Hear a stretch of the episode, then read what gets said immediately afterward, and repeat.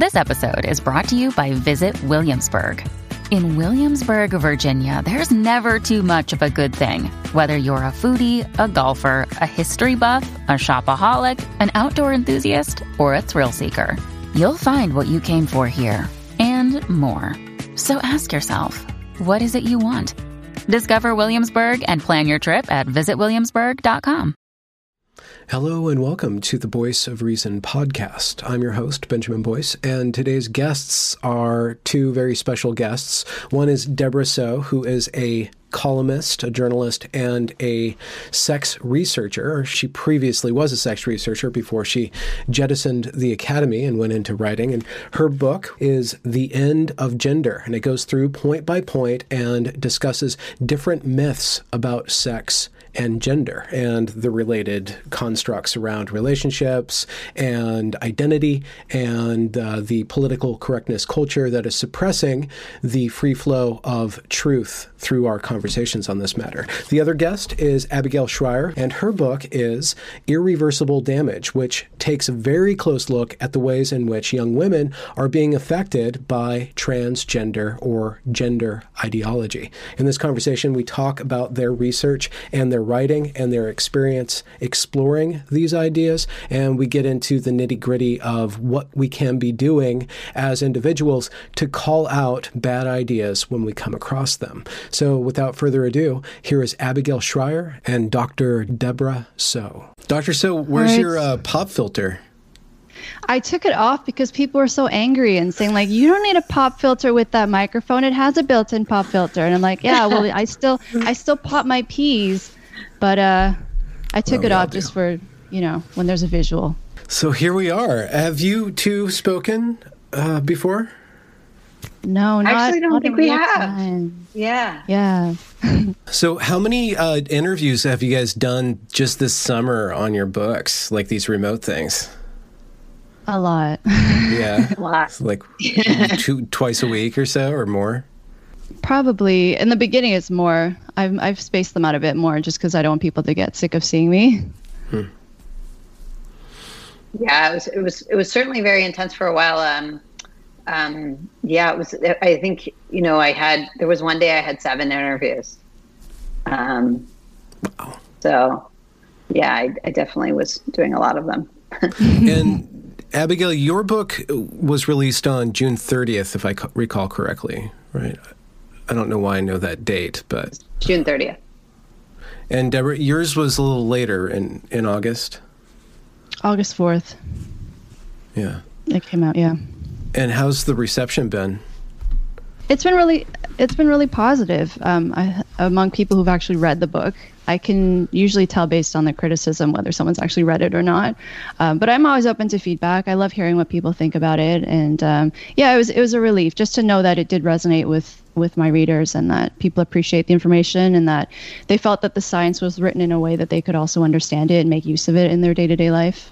Yeah, it's very, very accessible. What do you think is the idea that people are converging on, or what they're most um, uh, seeing from from the work, The End of Gender?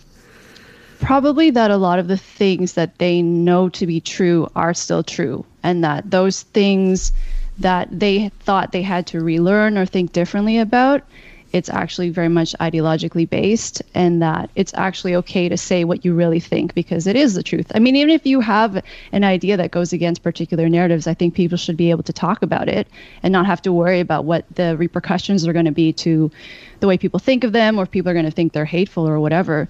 But I think my sense is, yeah, it's just this collective sigh that people are realizing a lot of the information that they're being told more recently is not actually factually true and so they they don't feel i guess as alienated or as crazy. Mm-hmm. Have you seen anything like this, uh, this ideological or this suppressive of uh, facts and truth? In academia, definitely. Like I would say, in the years when I was doing my PhD, when I finished, and it's gotten so much worse now. Um, but we saw this coming for a while. I just didn't think it would ever reach this level in terms of how mainstream it is, and also the fact that now these ideas are becoming really accepted in our culture and they're not to question them is considered again bigoted which i didn't think it was ever going to take that level of um. Meaning, I guess, or that that would it would be so taboo to talk about basic facts, especially biology. I didn't think biology would ever become something that's considered this contentious. Um, and I think a lot of that is stemming from people who either don't fully understand it, they don't understand the scientific method, and that's why they find it threatening. I do think some people are operating from a position of trying to help certain communities, but this is definitely not the way you go about doing it. Mm-hmm. And Abigail, you've been studying in your book, you look into specifically about how transgender uh, ideology is affecting young women, but you did a lot of interviews with a lot of different facets on the education front, on the therapy front, and then you got, get into uh, how it's affecting young people. What's your thought of this as uh, a new phenomenon that this is something that you need to agree with, or how ideologically loaded it is? It's shockingly loaded. I mean, you know, I'm very grateful that the reception of my book was really good on the, you know, sort of individual normal people level. So people reading it, like the book, you know, found, you know, agreed with it, whatnot. But, you know, I get a lot of, you know, messages in my DMs about, you know, I agree with your book. I did not find it prejudiced. You know, transgender adults reached out all kinds of people. But but i can't say so because i work for a company that where i could be fired a very woke company or um, you know I'm, I'm you know the, the number or you know my daughter's school you know if they found out what whatnot. The, the number of people in america today who feel that they can't say basic truths right is is shocking. Um, it, they can't say, you know, a biological man is not a woman. I mean, that's that's what that's hate speech or something.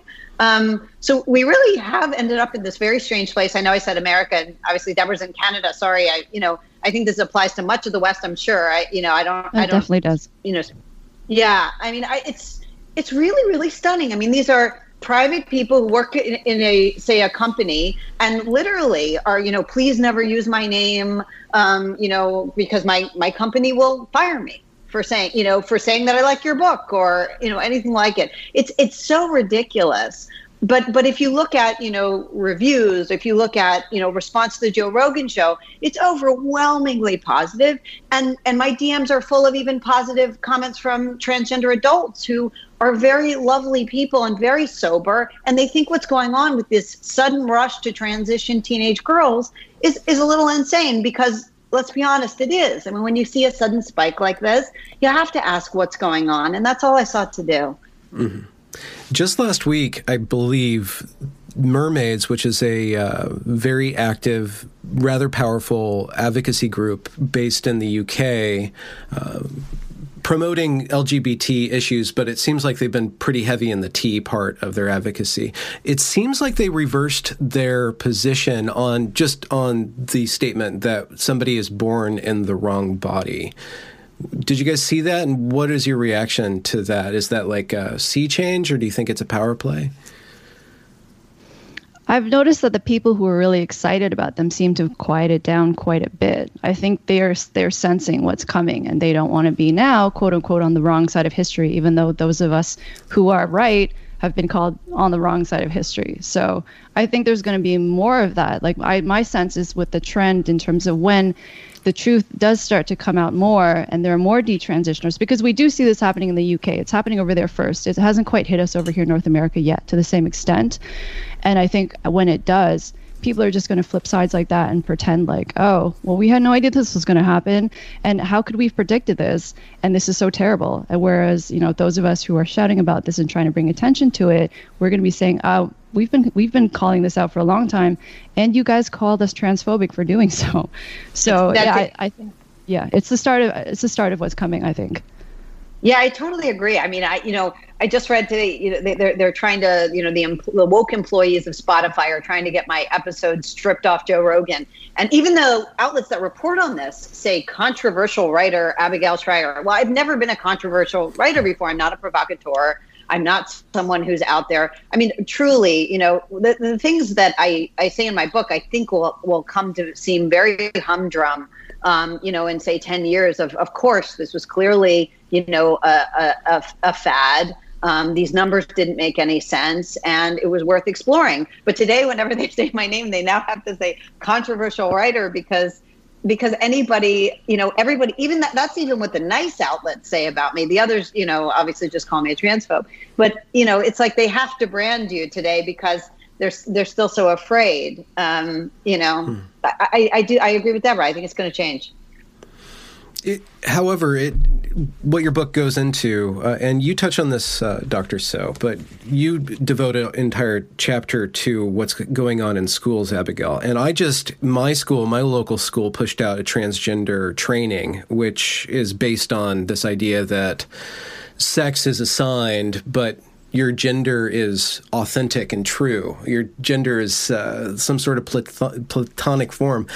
But basically, what I'm trying to say is that it, it's really deeply embedded in our institutions of education from you know primary school all the way up to college so the the way that it's going to change I, I don't see it's going to change overnight if the these advocacy groups change course, it's still already implemented. How long is that? Yeah, they're going to be to play out. It's going to have a profound effect on these children for a very long time. There's a lot of gender confusion. They're being pushed to consider that, that at, at, very young ages, five years old, that they're proud that maybe a girl in a boy's body or a boy in a girl's body, and all this nonsense. And and it's not going to stop in the schools because the schools really do lag behind everything else. It's like my school, I implement my kids' school implemented Common Core after I think it was like you know, five or eight years after every other school had hated it, you know, and, and it was becoming discredited as a, as, you know, as a good, um, you know, curriculum. I mean, uh, the, the schools will lag behind, and unfortunately, they will continue to push this stuff for a very, I think, for a very long time. I mean, a lot of schools are just getting going. Um, and and we're seeing it. It's it's funny. Parents are awakening to this because they're finding out that their kids um, are being taught, you know, that America was founded in 1619 in order to promote slavery and racism. And um, so, so parents are waking up to the fact that there's been a real woke takeover of even our school systems, um, not only our universities. Mm-hmm. Yeah, and I would say the same thing in Canada, like where I'm based in Toronto, in, uh, in the province of Ontario. They're very sneaky about it because even though the official curriculum doesn't say these particular things that are being taught, I mean, the teachers have some leeway in terms of what they choose to teach the kids in school. So even if all of this stuff ends up being discredit, discredited finally in a few years, they're still free. They have that that um, room in terms of what they choose to teach the kids. And I don't think it's an ideology that they're going to give up on because they recognize the power in getting children indoctrinated and thinking this way. Why? What's so powerful about that? Or why would somebody be interested in doing that? Because I think if you can mold the way children view and you mold it in a way that's not based in anything real, you can control them. And you can control basically how they go forward in life and the way they think. I mean, I don't think it's just it's about gender only gender, right? It's about also this larger anti-scientific theme that feeling is more important than reality or objective truth, that there maybe is no such thing as objective truth. And so once you teach children these things, they really are dependent on you, I think. You're not giving them the tools to think, they're dependent on you to tell them how to think or what to think. And what's the outcome for this? Uh, specifically in the gender and sexuality, what have you both seen? Uh, how does this affect young people and their development? Well, they're totally lost, I would say. I mean, we even have comprehensive sex ed here. I, I am in favor of comprehensive sex ed. I do think it's important for children to learn about healthy human sexuality, obviously, not to, to learn about having sex necessarily. It has to be age appropriate, but I do think that's helpful because children who do receive comprehensive sex ed make better decisions about their sexual health. They do tend to delay when they begin having sex. They're more likely to use protection, things like that.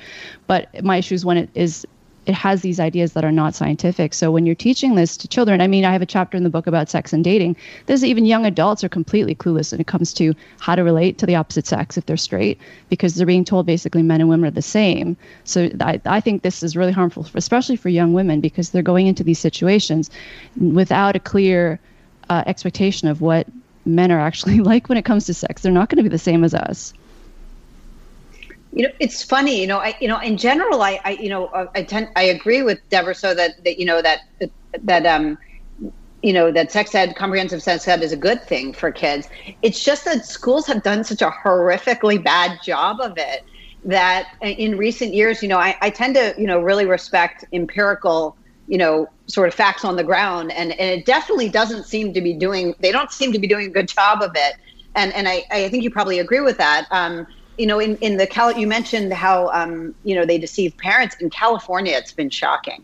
I mean, when I went in and found, you know, I talk about in the book what the ways they were deceiving parents. In t- 2019, the parents found out that there would be a new curriculum involving all kinds of sexual things um, from blood play. They would be taught about blood play, all kinds of, you know, anal sex, mass. They would be taught masturbation. I mean, things that just really went beyond what you thought kids need to hear from their seventh grade teacher.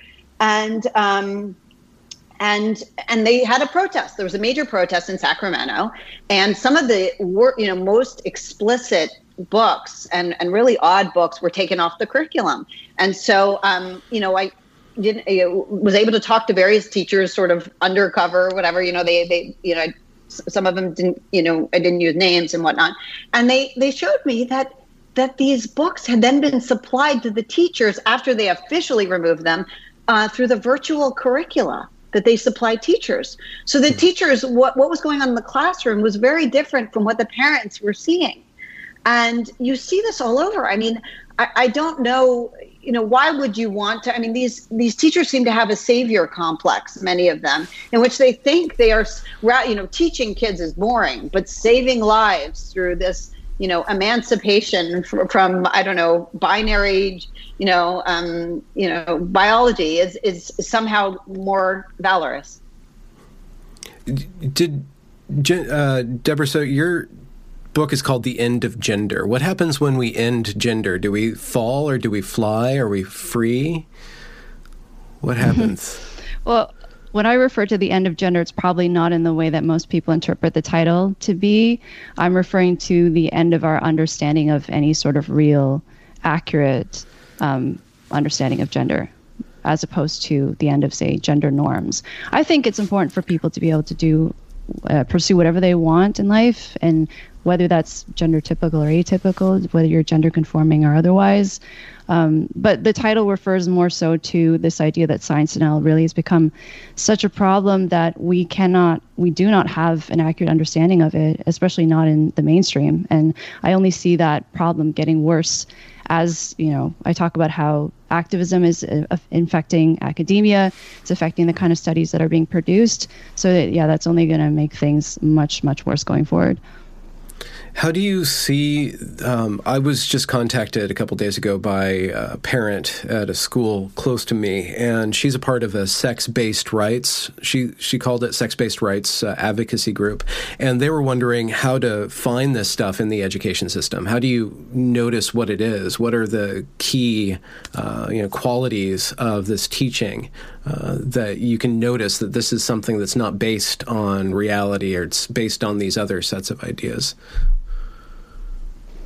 I would say the biggest thing, well, the book, my book, I lay it out in terms of nine different myths. And I talk about, you know, these are myths that are very much widespread, that are pretty much taken at face value, but they are unscientific. They are not true. And any expert who knows the scientific literature knows that. So if there are experts who are saying something to the contrary, they're either activist scientists or they are promoting a false narrative because they think it's going to help particular communities. So, in particular, I would say if you look at something like, if you look for keywords like gender is a spectrum, gender is fluid, gender is a social construct, I see a lot of that in sex ed curriculum, or I guess in, in California it's under anti bullying curriculum. Is that right, Abigail? So, hmm. just just those kinds of ideas. Um, what else is there? That people can be more than one gender that people's genders change, that genders due to traditional norms, things like that. Hmm. And and it's you know sometimes this is taught not even in a sex ed you know very often isn't in a sex ed class. So parents have been sending me. I've been talking to different parents this week about sort of the woke takeovers of their children's school, and many of these parents are liberal parents. These are not right wingers. They send their kids to this school, and in one of the sort of toniest prep schools out here. Um, they they now have you know one, a mother of a seventh grader sent me the introductory letter that her english her daughter's english teacher had sent to the class in which this woman introduced herself as non-binary and and told them the class would be the safe space and that they should read books with an idea of you know with the idea of looking to you know for instance whether holden caulfield was you know noting the p- places that he was acting from privilege and whatnot. And you think what on earth is going on? I mean this is english class right so in English class, this woman's dis- discussing her gender. She's discussing her uh, sexuality. She introduced herself as queer. The the lines of professionalism. I mean, we used to all agree that you don't talk about your sexuality with your seventh graders because it's really no one's business, and they're children, right? But somehow we this this one, you know, if anybody who falls into sort of the idea of wokeness or LGBTQ, that's okay to talk about with seventh graders. You know, of course, it's not. You you don't you know talk about an adult shouldn't be up there discussing their sexuality with with their seventh grade class but even in, you know in, in regular standard english classes this is going on across across the country hmm. I think maybe where it started it was a, potentially a good place in that they want to end the stigma around people who are different, especially for I'd say gay people who have in the past experienced a lot of discrimination in the workplace potentially. So to maybe say to kids, you know, it's okay if you are this way, but you know, we can talk about non-binary too because I think that's something that's that's something that needs to be talked about more honestly. And I know Abigail, you discuss this in your book as well that it's just um, I, th- I think this movement is harming especially young women. But I, and on the whole, I don't think it's appropriate for teachers, no, especially if it's an English class, to to show up to teach a bunch of 12 year olds and you're talking about your gender identity that has that has no relevance to teaching about the catcher in the rye. What is non-binary then? According to you, what you've seen. Oh, when someone identifies as uh, a different gender other than male or female. So either both or neither or a mix of the two to some extent. So it's still built out of male and female as the basic uh, ingredients, right? Yeah. Well, I mean, it's still based on a binary model essentially because you're still referring to one of or two two things, which uh, you know shows I think the lack of logic that goes behind the movement. I do think a certain amount of this, you know, stepping over boundaries comes from our impatience. It's like what what hmm. what Deborah was just saying, which I thought was an amazing point, was that you know this came out of something good. We recognize that you know gay teens or sexual minorities might feel un- might have felt uncomfortable or you know af- you know afraid to be themselves and whatnot in a in a in a school and but but the idea that a teacher then has to go in and in seventh grade help them come out is is actually quite crazy. It really is because you know you know when we in, in prior eras allowing, and I'm not talking about any harassment, abuse, or anything like that, because that should always be the business of a school, and the school must stop it. But letting someone decide their sexuality, we never thought that was something that the English teacher needed to help with, right? You let a kid figure it out. It's okay if you don't do anything. But today there are these people tasked with a mission, it seems. Um, and I, I keep hearing from parents that they think it's their job to help the child come out as if as if the project of educating our young is so is so boring or so unworthy or so easy that now they've moved on to this other thing. Hmm and it's overstepping the boundaries too i think in terms of what the role of the parent is. Because it, there's also that larger trend i'm seeing pretty much everywhere now where if a child decides to transition at school it specifically says and say the policy to teachers you do not tell the parents. And if the parents call you refer to the child based on their legal name and their birth sex. You don't let you don't mention anything about transitioning. And i just think that's completely inappropriate because parents deserve to know that stuff. And I understand the fear, you know, before say if a child is gay, maybe the, the parents don't don't accept the child and and maybe they feel like they should have some responsibility in protecting these kids, but it's again gone so far in the other direction now where in this case, especially, you know, socially transitioning in these kids in, in many cases is not actually good for them. That's kind of scary if you pair that with what you said earlier about if you can teach children something that's completely subjective, that's not based in objective truth, that they need basically a priest in order to understand the world. Uh, you give them these ideas that aren't really rooted in reality that they can figure out themselves. They have to go by a doctrine. So you take that, and then you take this institution that is grabbing more and more power from any other source. It's kind of swallowing an entire generation into this uh, into this institution or into a life where they need to be mitigated or something needs to be between them and reality uh, and it has to be this collective institution. That sounds like a conspiracy theory but it seems like it's it's kind of those two things together is uh, kind of a recipe for something rather Orwellian. Yeah, yeah. And I, I feel for the parents because in many cases they feel completely helpless. And in, in some cases, even the law is on the side of the educators in terms of removing parents from any sort of decisions about this stuff when it comes to their kids. Yeah, that's right. I mean, I, I, I, I have trouble not seeing this in conjunction with a number of things, not only sort of all norms falling apart you know, and, and and boundary violations we sort of feel like our sexuality is everybody's business and you know e- even a seventh graders and whatnot. But but also you know we're having so few kids in the west. We're having you know this the younger generation the same woke generation is having far fewer kids. And you know deborah was just talking about the you know the the the undercutting of parents and there's been a real demonization of parents in the school system by young people who are generally not having kids. And on some level, I wonder if they just don't understand that when parents, and I'm talking about lots, most parents, okay, I'm not talking about the abusers, but you're talking about people who give millions of hours to being with these chil- children, to raising them, to making sure they're still alive year after year.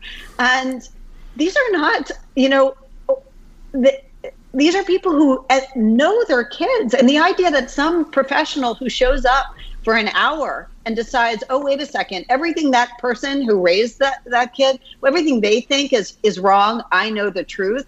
The, the profound hubris of that and the idea that they, they should be accepted, whereas the, the poor, you know, schnook who actually raised the child should be completely undercut and ignored is is a very disturbing trend. Hmm.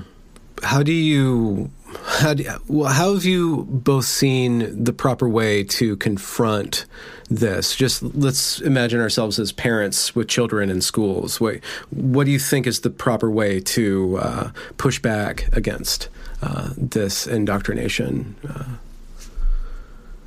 I tell my colleagues not to be afraid of being called a bigot, number one, because the administration doesn't even know what they're talking about.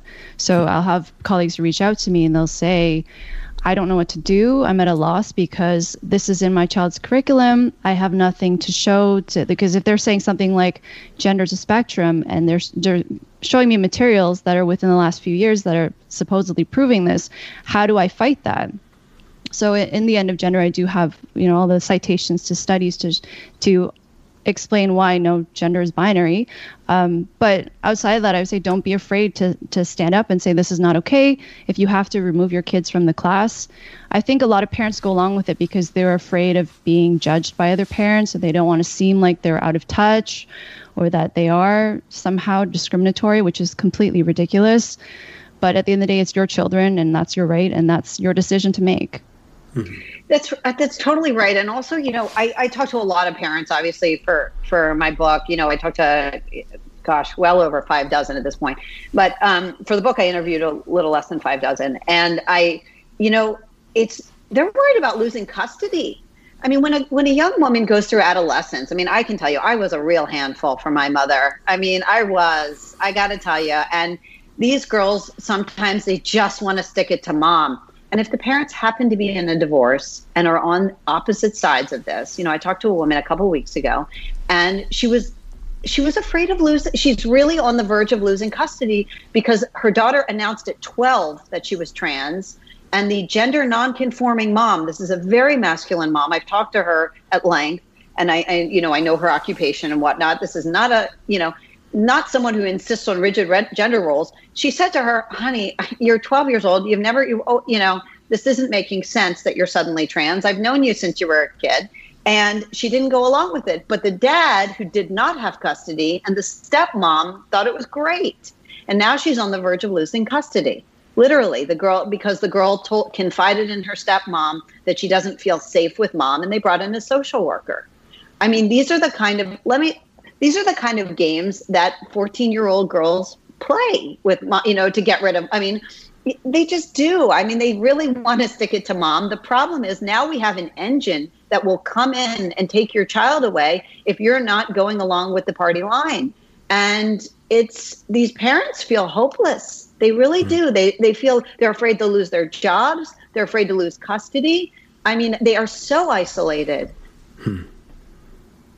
We have similar cases like that in Canada as well, and it's, it's heartbreaking. I really feel for these parents because, I mean, in this case, it really is not in the best interest of these children, and and we're going to see that eventually. And, it, and I can only imagine how it feels to be helpless in that position because really you are you're fighting an uphill battle, and and there's not a lot that you can do except to to do as best as you can.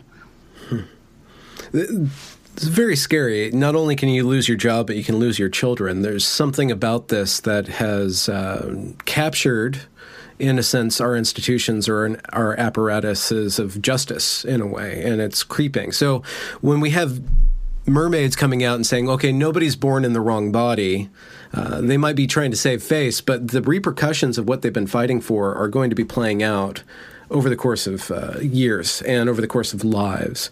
Uh, and you said something slightly uh, ominous when you said something's coming. Like what's coming? What do you guys think is is going to come? Uh, and it seems like a lot of us have to sacrifice. There'll be a lot of people that have to sacrifice the detransitioners, the people who speak up at their offices, the people who get fired, and then the court cases with uh, parenting and stuff.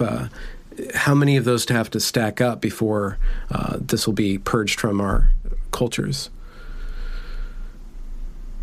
I mean, I don't I don't see a full purging for a while, even if they sue individual doctors. So the protocols may change, medical protocol. But as you said, this is still being pushed in schools very aggressively. There's a lot of gender confusion out there among young ch- children, and you know, I don't see our reliance on experts going away. I mean, the idea. Look, are there bad and abusive parents who need to be and the children where the children need to be take you know protected from them? Of course of course. But right now if a mom says she does not want her daughter to start a course of testosterone at 14 she's afraid to lose custody. That's an insane situation. And in the case of the mom i talked to her daughter said uh, her daughter told this confided in the stepmom. She's in a rebellious period. She decided with this the stepmom was very in favor of transitioning and was very affirming. She had been you know agreeing with the da- daughter going along with the name and pronouns.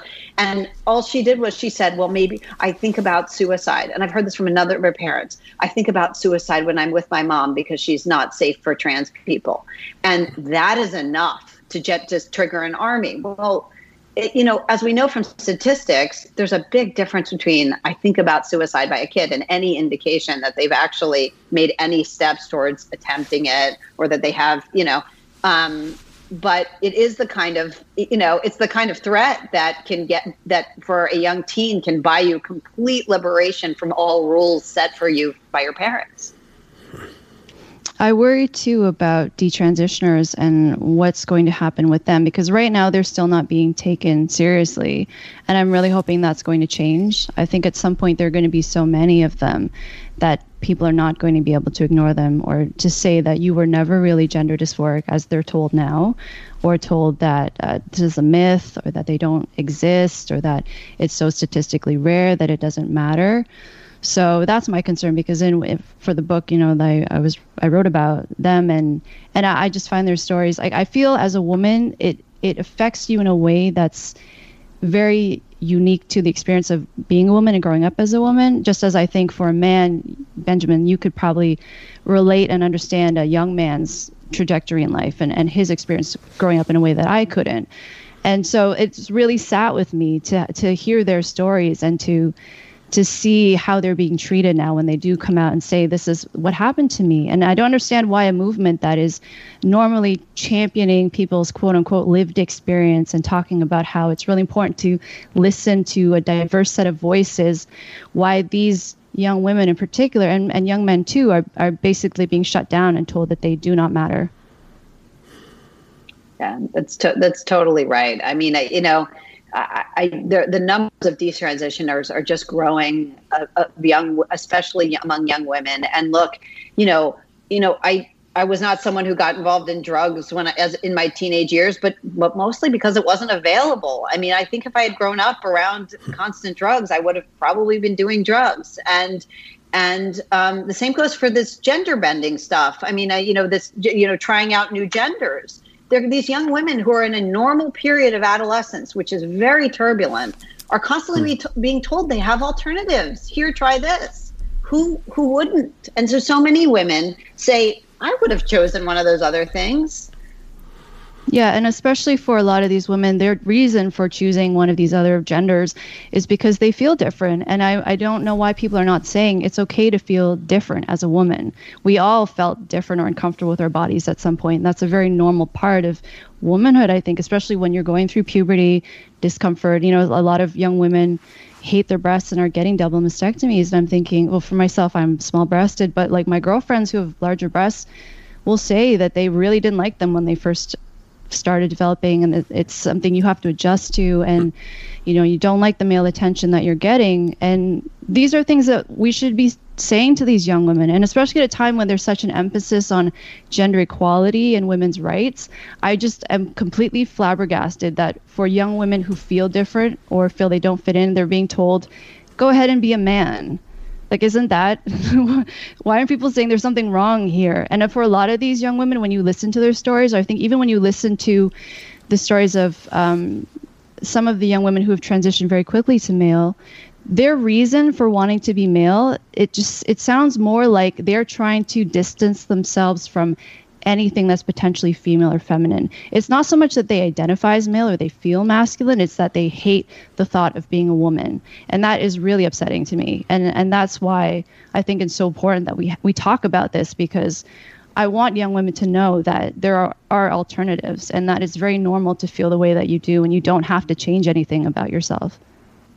Do you think that we could use um, some sort of, I guess it's more of a conversation, but some sort of story about what it is to be a woman? It seems like we've we've tried to intellectually break down these categories of gender because stereotypes are negative in in this way or that way. Is there a possibility of us going back and trying to recreate gender in a positive light, or do we really have to let it go and get into a post expectation, post stereotype world? And is that proper for a young mind to conceive of a world without categories that are based on sex? Like, what do we give young people? In order that would be stronger uh, for them and, and yet m- flexible enough for them to be individuals. I, I think so. I don't think the solution is to pretend like gender stereotypes don't exist or that there are no differences at the core between men and women. You know, I do talk and write a lot, and in the book I write about this how there are biologically based differences on average between men and women in terms of what we see in the brain, in terms of what we see in behavior. And that's not to say that's justification for treating anyone uh, differently and not to give everybody a fair chance or to not uh, to justify stereotypes. But at the same time, if you do fit into a, a stereotype, I don't think that should necessarily be a bad thing either. You know, the majority of women are feminine. I think it should be totally fine to be a feminine woman. But instead, women are being told if you're feminine, there's something wrong with you and you should be masculine because it's more socially acceptable to be like a man. So, in that way, I think it's just a healthy acceptance of of what the truth is, but also saying that shouldn't limit us in terms of the choices we make or the choices we allow children to make. Yeah, I think you know, I I think that we spend all together all too much time um, thinking about ourselves today, um, but especially young kids. Wow, I mean, say, you know, they should be busy. They should be out doing stuff. They should not be thinking about what they th- how they feel every second of every day. It's it's so extreme. I mean, I, will give you an example. You know, um, when my when my kids started school, they decided at you know my kids' school that that they needed to bring in a psychologist to talk to the kids about their anxiety for uh, you know about COVID. Well, you can imagine what that produces: anxiety about COVID. We we spend so much time talking about our feelings and taking our temperature that these kids are never allowed to ignore any normal human discomfort. And let's be honest are we feel uncomfortable even even after we pass through adolescence? There's tons of discomfort in our bodies especially for women. So you know you know anything that you know women used to young women wrote about this in their diaries or used to talk about it with their girlfriends. Now they take it online and they talk about it in public and it's a much much worse situation. And all kinds of adults are weighing in with these children. They're either celebrating them or encouraging all kinds of bad things including sending pictures and whatnot.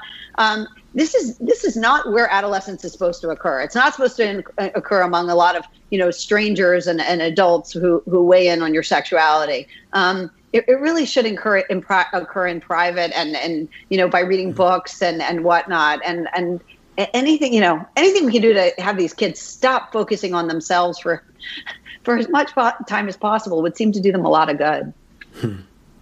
I think the role of social media and pornography has been very influential with this whole acceptance of the gender ideology and wanting to not identify as a woman as well.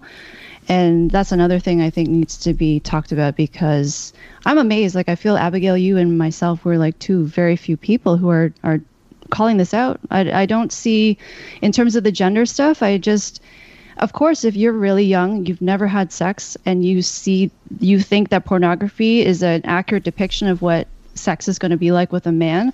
If you're, of course, you're going to say, no, that's not for me. I don't want to be part of that. I don't want to be potentially degraded like that. So I, you know, I I used to write for Playboy. I have no issue with pornography for adults, but for, definitely for children, I'm concerned about the effects and how that affects their development. I'm concerned about how it affects young men's expectations of sex. And I think young women already are being flooded by so many messages about what they're supposed to look like and with social media especially that ramps it up so much in terms of not just celebrities but in terms of their peers. And there's so much pressure in that way. And and it's important for young women to know that one pornography is not going to be indicative of what real life sex is. I mean hopefully not. I mean in some cases i'm hearing stories of, of and you know we're seeing in the in terms of what young women are reporting that sometimes it is like that, which it shouldn't be, and that's another issue I think. But just to know that that that is not that should not be influencing whether or not you identify as female. You know, that's something s- so separate. Hmm. Yeah, the porn we you see online is really scary. It involves things like choking. Um, mm-hmm. It's it's scary to you know adult women, let alone ch- children. You know, eleven year olds, twelve year olds. These girls are seeing it. It's terrifying and um, and you know you know we made fun of the kind of stuff that you know I, I was born in 1978 and I grew up you know my teenage years with the 90s and you know sort of make fun of all the rom-coms that that were so popular then. But you know what? They made they made you know sex and all those things look positive. And today what they have in place of that is a lot of confusion and terrifying porn. And and you know as with Deborah so I, I don't have any issue with things like Playboy. I mean, it just doesn't bother me. Um, you know, I, am not against all pornography and whatnot, but but the scary stuff they have online, you know, it's really disturbing kids, and and uh, frankly, it's even disturbing, you know, young adults. So, Deborah, you, you say several times that you're sex positive in your book and, and your writing. That doesn't mean that anything goes. That you're. You, could you define sex positivity and how there is self control embedded in that, or some guidance around what it is to be healthy with regards to one's sexuality? So when I say I'm sex positive, it, what I mean by that is that I think human sexuality should be celebrated. I don't think it should be stigmatized. I don't think there should be any shame around having sex or talking about sex. But I do think it's okay to have boundaries. I don't think having sexual boundaries is necessarily sex negative. Um, I, I have seen some aspects of discourse where people think if you are saying like my my research expertise was paraphilias, which are un, unusual sexual preferences, and I've seen some aspects of discourse where people will say if you are not into a particular kink that's kink shaming that's sex negative. And i don't think that's true. I think as much as we should be accepting of people who may have different sexual preferences so long as they're consensual I think if you're vanilla like me, I think that should be totally acceptable too. And I think it's totally fine if someone says, you know, that's that's great for other people, that's not for me. Hmm. And I'll tell you something else Deborah said that I, I, totally agree with is that, you know, we we have we've we've come to this place where everyone has a hair trigger to call, you know, or the woke crowd has a hair trigger to call everyone a bigot and people are good people are terrified of being called that and we just need to get over that if it's not true it shouldn't it it just shouldn't worry you. Now, that's easy for me to say. A lot of people are really afraid of losing their jobs over it, and I respect that. But at the end of the day, we have to start standing up to this. If you're not a bigot, like you know i have no i have a lot of transgender adults i'm friends with i'm i'm very comfortable with transgender adults i have no issue with them at all i don't even you know i'm happy for them to transition or whatever you know makes them comfortable um i, I the the idea that you know I, I should shut up because somebody somewhere called me a transphobe. And usually it's a 20 year old who hasn't read my book. It's just ridiculous. That's not the sort of thing that i would you know I would ever let stop me. And be- because it can't, at some point, we, we have to be able to talk about these things. Hmm. I thought it was interesting because you interviewed Michael Bailey in your book. So Mike Bailey is a, a, former colleague and a friend of mine, and he was saying how the this whole PC aspect of language is in some ways, I think, very smart because it makes people constantly afraid, and so they're. I think he was saying something like people are constantly apologizing and you can't have clear conversations as a result and i think that that's very clever uh, on some level because i think in some cases these people don't even know what they stand for or what they're saying like you're saying they're attacking you they've never read your book they're just saying the things that they think they're supposed to say that their friends are saying and and by them policing language, it helps them not have to ever justify or actually educate themselves about any of these issues. Mm-hmm. Yeah, and I and I think it's the ultimate gaslight, right? If you can make a population say no, up is down, you know, two plus two equals five, and man is woman, wow, you've got everyone under control. And so I, I do think I do think that when they decide that you repeat after me, this man is a woman, and they try to make everyone say that, they've they've won a tremendous amount of good ground in terms of controlling everyone. Earlier this year, I received a email asking me to interview specifically women to talk about or to get advice for a professional woman to be have the confidence to speak out. And you both seem kind of rather independent. Uh, you're both writers, so you get to I don't know how beholden you are to institutions to make your way, but what advice do you have for standing your ground on these things uh, and thinking about professionals out there who might be risking their job? What should they keep in mind, and what values should they hold to? And speaking well, out. I think. I mean, I think that you know, honestly, people who have stood up to this nonsense have done incredibly well Trader Joe's did incredibly well by saying, "I'm sorry, we're not getting rid of our Trader Jose brands. You know, our our our customers really like it. It's not offensive. You're being ridiculous, effectively." And they did well. And you know, look, the mainstream media sort of has a you know cloak of silence around you know certainly my book. I don't want to speak for Deborah, but you know, you know, oh, they, definitely they, mine too. right. I mean, I, w- I would think, you know, I, they refused to review our books. They refused to mention it. It was it was policy at their at a number of the newspapers. I was told because I, you know, a lot of people wanted to review, you know, asked to review my book, asked for a copy, whatever, including top journalists, and they were told no. And then, and you know, I feel very fortunate that we live in a time that we have this alternate, uh, uh, you know, alternative media, and we can go on places like Joe Rogan, and you know what? They have bigger audiences. And they have bigger audiences because they're authentic and they're true, and people are tired of the party line, which is coming out of our mainstream media, which is a whole lot of nonsense.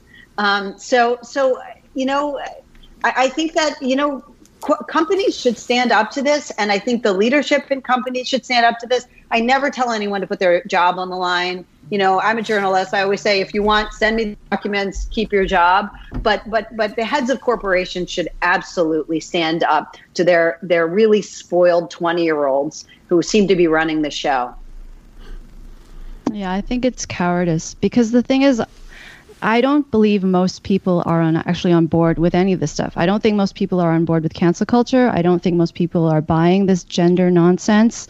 Um, so I think if more people just said what they thought, we wouldn't have this problem. So I totally get it. I mean, I, I built my life in a way that I could say what I think. You know, I left academia for that reason. I'm very, I feel very fortunate now to be a, be able to work as a journalist and have. I mean, it's it's sad when I think about it that I have more ability to speak to the science now as a journalist than I did as an academic scientist. But I think if you if that's something important to you, you will find a way to make it work for yourself, no matter what uh, the consequences are, no matter how many obstacles you face. And at the end of the day, I know that I sleep better as a result of it.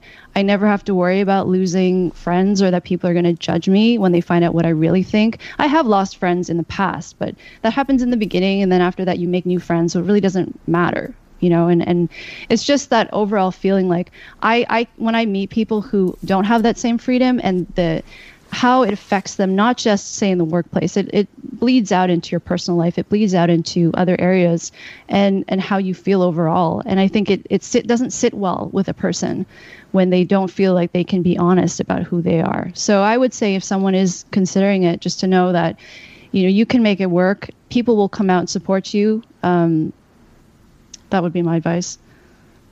So faith and bravery, in a way. Yeah.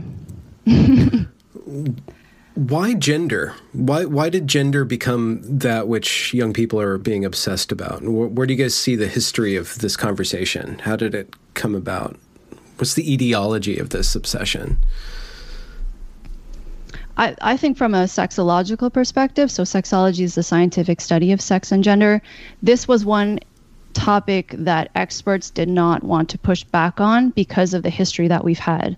So, you know, in the book, I talk about Michael Bailey, I mentioned earlier in this conversation, and how he was basically the poster child, I think, as to why experts really, after they saw what happened to him. So, for your audience, he wrote a book that um, challenged some of the very uh, cherished narratives of trans ideology. And so the activists really went after him really ruthlessly. And since then, very few people are willing to say anything that makes activists upset, trans activists upset, because they don't want the same thing to happen to them. So, in that way, I think that's why it's gone unchecked for so long and I, I, think for most in the field, I can't speak for everyone, but I would definitely say from my time having been a sex researcher, I don't think everyone anyone predicted it was going to be like this. Um, it, it, it has always been an under it's always been understood that you just you don't want to go there you don't want to go there with your research and if you do you know you're going to pay a price for it but i don't think we saw it becoming as bad as it's become do you think that it could have been slowed down if uh, the scientists and the academics had uh, formed a bulwark? And do you think that there was a crossover? Like they could have uh, caused some sort of uh, wall to happen before it reached the young generation, uh, or at least the medical field and how the medical field treats the young generation? I do, and I mean, I have colleagues like Ray Blanchard, and one of my, and I wrote about him. I wrote about my colleague and friend Ken Zucker. That you know, they they've been very fearless in pushing back and still pursuing research that is important and meaningful and honest. And the activists go after them. And I think if they're, I feel bad saying this because I don't want it to sound like I'm criticizing colleagues who didn't do this, but I do think it would have made a difference. Of course, of course it would, because there would be more of a balance in terms of the the conversation that we're seeing. I, I, think I think when researchers speak up, it's tremendously important. Um, obviously, there are very few. I mean, Deborah is you know, you know, in a really small company of, of experts who are willing to speak up about this, and researchers, scientific researchers who have integrity, real integrity on this issue. Um, but but I would say this: this is really fueled by social media, as far as the kids are concerned. This is not fueled by sexuality developing. It's fueled by identity obsession that we have. So now we are introducing all kinds of nonsense identities like non-binary, which are a, basically a social media creation. Um, you know, they they they you everyone gets to choose one of 42 genders, and everyone's having fun doing it because they live their lives online, and their newest identity is the most important aspect of them as far as they're concerned. That is the sig- signal feature of a person is their identity and their diagnosis. What you know, sometimes it's a diagnosis, sometimes it's a sexual identity, but that's how they relate to each other, young kids, and and because of social media, that that's what they're on, and that's what it facilitates.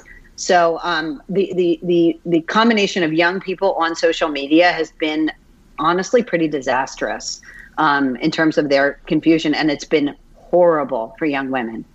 Hmm. What you said earlier about uh, when you described, uh, I think, Deborah, you might have been describing kind of loosely the ROGD uh, phenomena or subphenomena of that, meaning that a lot of young women who gravitate towards the trans identity do so not because they love the male uh, principally, but because they want to escape the female. And it seems to be uh, kind of an inverted shadow of the autogynephilia type of male who really wants to become a woman because he adores the woman. It, uh, it, do you see any research about that? It doesn't seem like to be a paraphilia when a woman wants to escape her sex, but is there kind of uh, some sort of psychological category that we can uh, that's being researched or that we can understand this phenomena?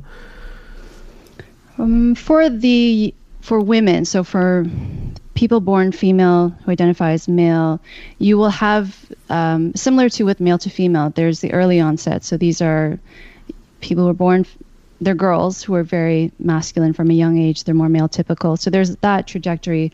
Um, there's another subtype which is called autohomoerotic uh, gender dysphoria, which is of young women born female who uh, have eroticized the idea of being a, a, gay man having sex. So this is something that I found very confusing when I first heard about this because, and so Ray Blanchard has done some research on this.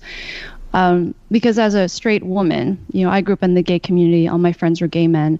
I could could never picture wanting to have sex with any of my friends, as much as I love them. I mean, to me, the the relationship a straight woman has with a gay man is very special, but it's definitely not sexual. So my understanding is these young women are sexually attracted to gay men or their gay male friends, and so they transition to have sex with their gay male friends. So that's that's one aspect of it. My understanding is it's also because of the influence of pornography. These young women don't want to be dominated by a male partner. They don't want to be penetrated by a male partner. So instead, if they take on the male role, they see themselves as more equal to a male partner. Hmm. So it also comes down to sexual orientation. So the early onset th- these girls are usually attracted to women. So they, I'm not saying this very well, but they're born female, transition to male, attracted to women. That's the early onset subtype. And then, so this second subtype that I'm talking about is uh, born female. They choose to transition to male, but they're attracted to men. So it's it, there's it's analogous in a way to the male to female typology in that that is also broken up based on sexual orientation. So that if you uh, you know the early onset again, they're born male, identifies female, attracted to men, and then with autogynephilia, born male, identifies female, attracted to women. Right. And then we have the rapid onset, which is, you know, what I wrote my book about, which is generally not, neither of those. These are, you know, lonely, precocious girls who um, have no idea what their sexuality is. They spend all their time with mom. They don't spend very much time with other teenagers, but they go online, and that's when they decide maybe they're, you know, something other than female it's it's not coming from an organic place of you know sexuality exploration. Um, they are very very young, even at 14. They're more like sort of 12 year olds or 11 year olds of prior generations because they haven't been on their own very much, and certainly not with other kids in person. So um, yeah, what we're seeing is really you know among that population is really like a, a hysteria, a fad. Hmm. I do I do think for some of the ROGD girls that they may fall into the autohomoerotic category in that again it's it's wanting to escape being female and being sexualized as a female. So instead they become male. Yeah that's that's to- that's totally possible. Um, you know and i, and I you know I, I, don't disagree with that. I just think uh, you know when we talk about you know a lot a lot of them um, it really is coming from something other than you know sexuality. Oh yeah no for sure what are some of the hopeful things that you've seen that might be combative on that level, on the level of uh, that, that, hive mind of, of youth? Are there ideas that are shaping? Are you either of you aware of tides changing within that discourse? Uh, and are there different narratives that you might uh, that you think might be helpful for people to avoid uh, kind of being swept up in, in that well, I, th- I think the biggest thing change that I've seen is from the parents. You know, when you say the okay. truth, it really is like lancing a blister. Everyone just feels so much relief, and um, you know, you know, well, a lot of you know, parents who contacted me since reading my book are so relieved. Some of these people had no idea it was a it was all over the country. It was just something they were going through with their adolescent, and they are so relieved that someone's willing to say so that they can point to you know a source, a book, or whatever, and and say I'm not crazy. And so I think it will. I, you know, it depends on the age of these kids because it's you know it's it's different at different ages. But when it they don't when they feel relief that they don't have to honor their 11 or 12 year old daughter's every proclamation about her identity, um, they they feel so much relief. So I think that that has been a really you know positive thing that I've seen. Yeah, and I would I would agree with that, and also say for the parents who tell me the relief at knowing that they are not transphobic, because they've been told if you don't go along with this, you are a bad parent, you're a bad person. You know, they're being told their child's going to commit suicide, and that they are they hate trans people, and just to for them to know that no, it's okay to have these instincts as a parent and to be critical of this, and it doesn't mean you're a bad person or that you're a bad parent for doing so. Did you guys have anything to ask each other? Oh, That'd be fun. I can I can stop being the Chris Wallace in this uh, conversation. I you know what I want to ask you, Abigail? What was the process like for you emotionally?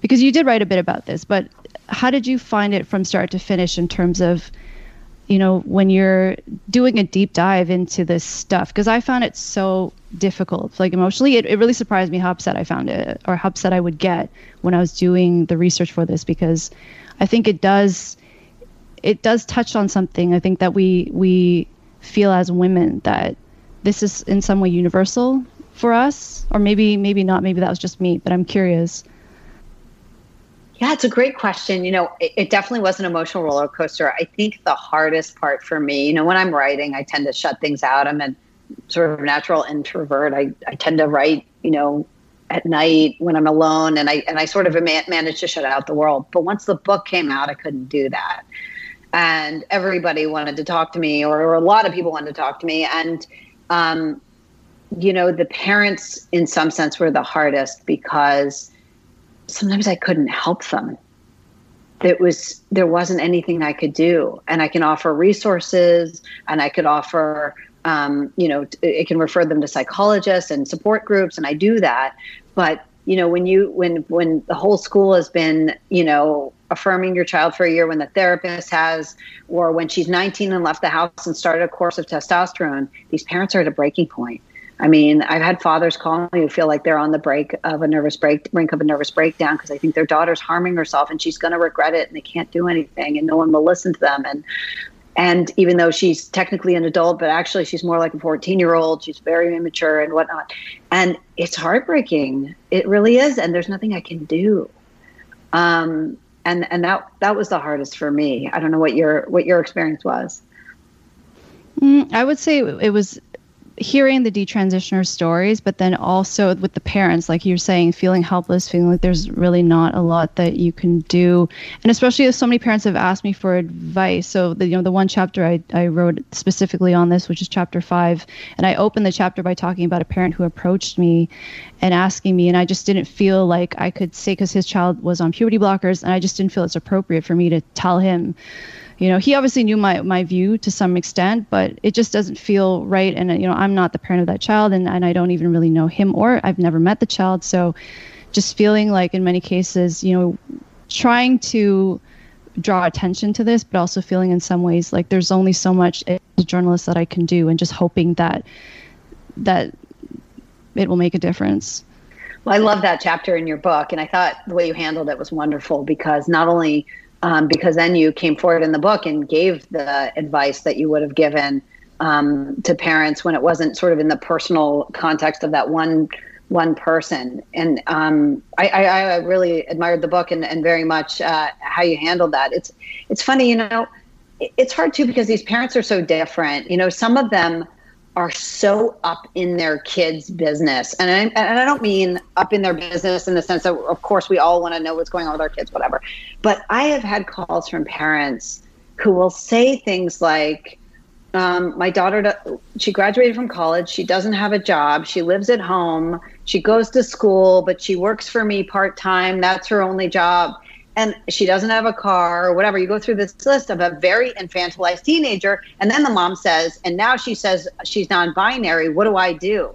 And I want to say, you know, look, she's 19 and you're driving her crazy. Like she doesn't have any breathing room in her life. And you want to know why she's saying she's non binary.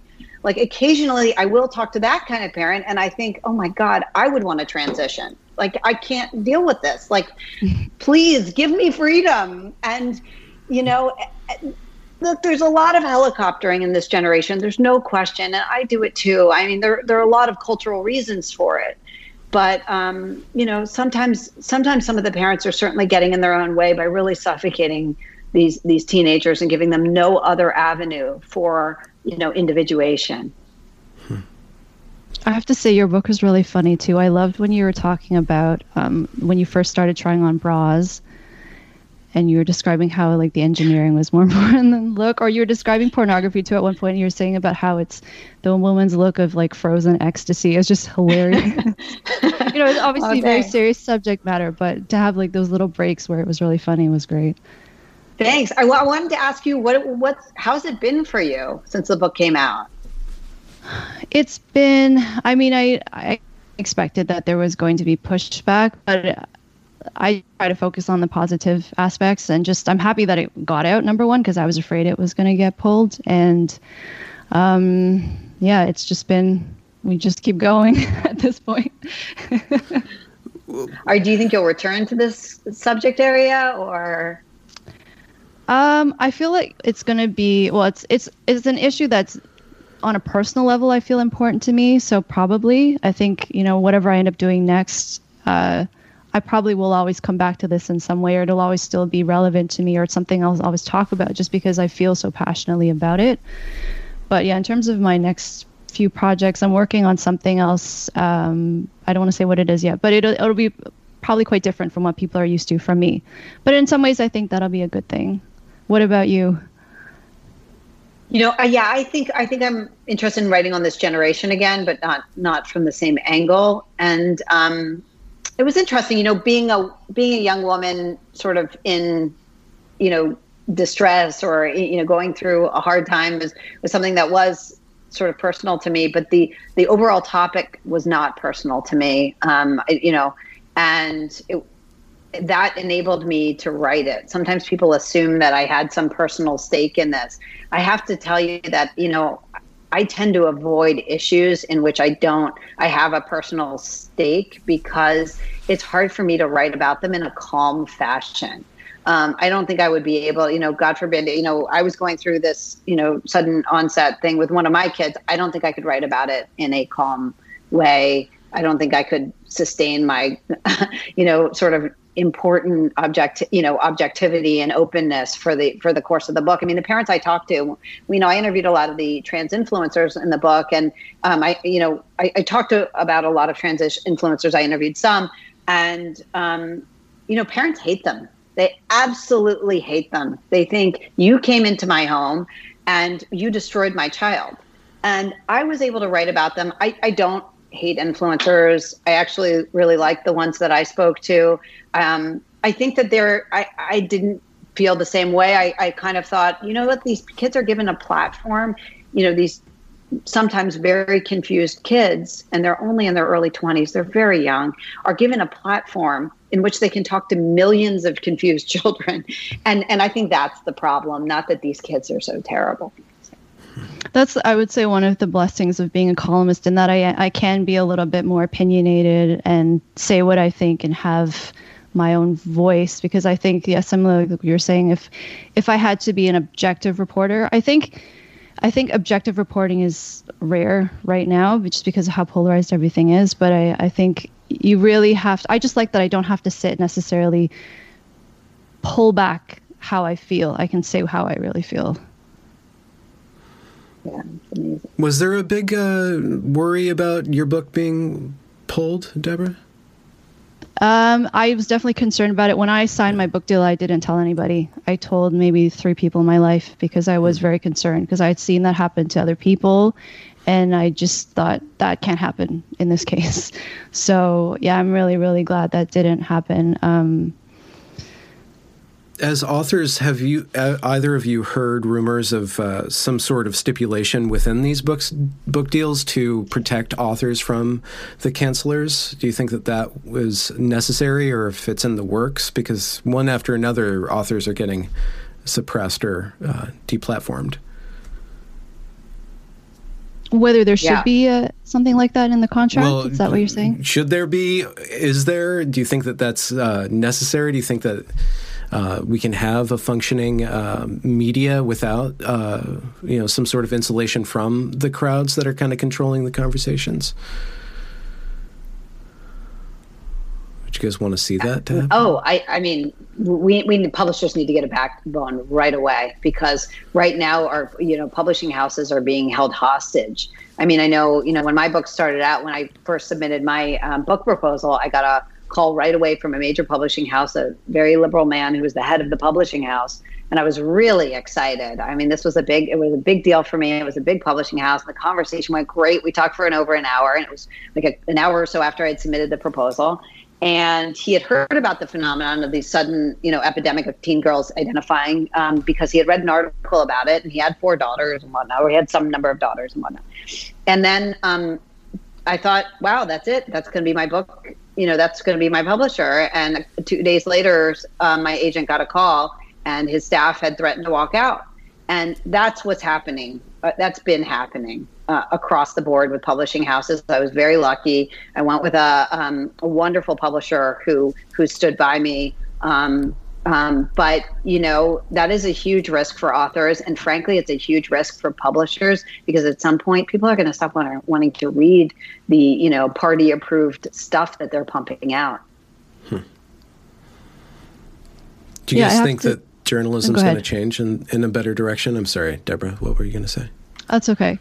Uh, in terms of whether journalism is going to get better, I'm hoping that after the election it might be, but I, I don't know. I'm skeptical. I it's such a polarized time right now. It's I don't I don't recall a time when it's been this bad, but at the same time, I'm you know I'm still getting there in my career, so yeah. um, I hope it gets better because I, I just don't think I think it it really affects the credibility of the industry or of our profession when people know like you know as Abigail was saying like people know it's not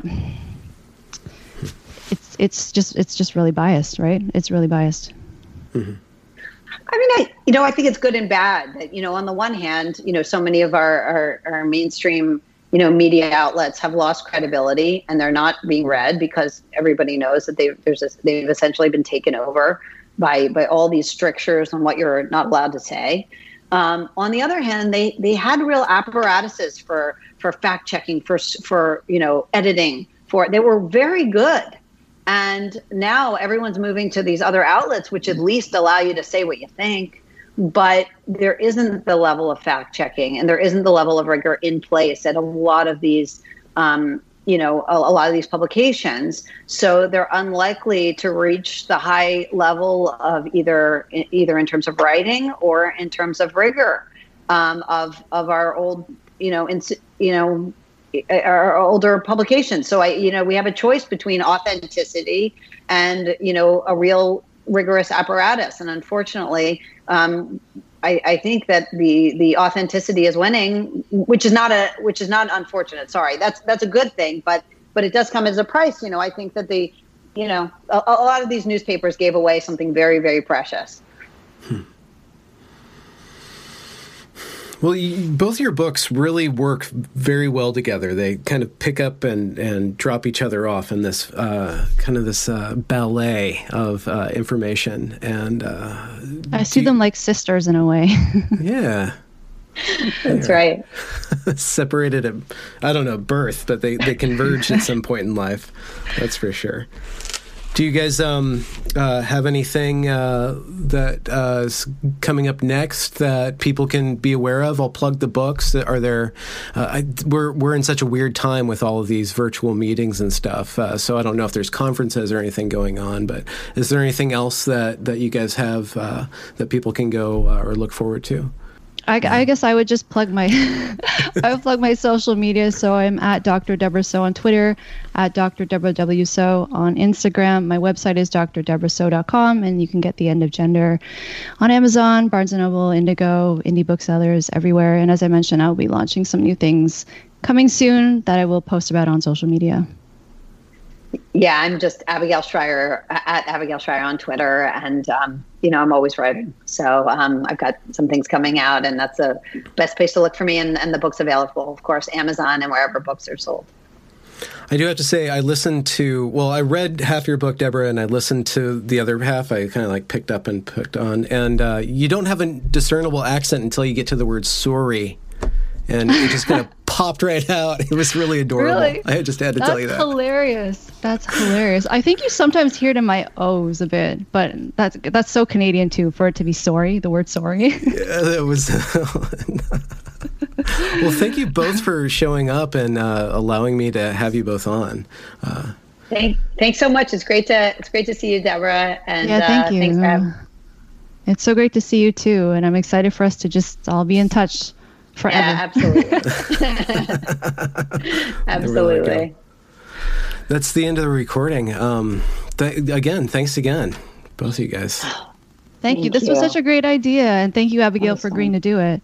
Yeah, thank you. It was it was a lot of fun. Congratulations for reaching the end of the podcast. If you enjoyed this product, consider donating to this channel via paypal.me slash Benjamin Boyce or joining me on Patreon. Also follow me on Twitter at Benjamin A. Boyce.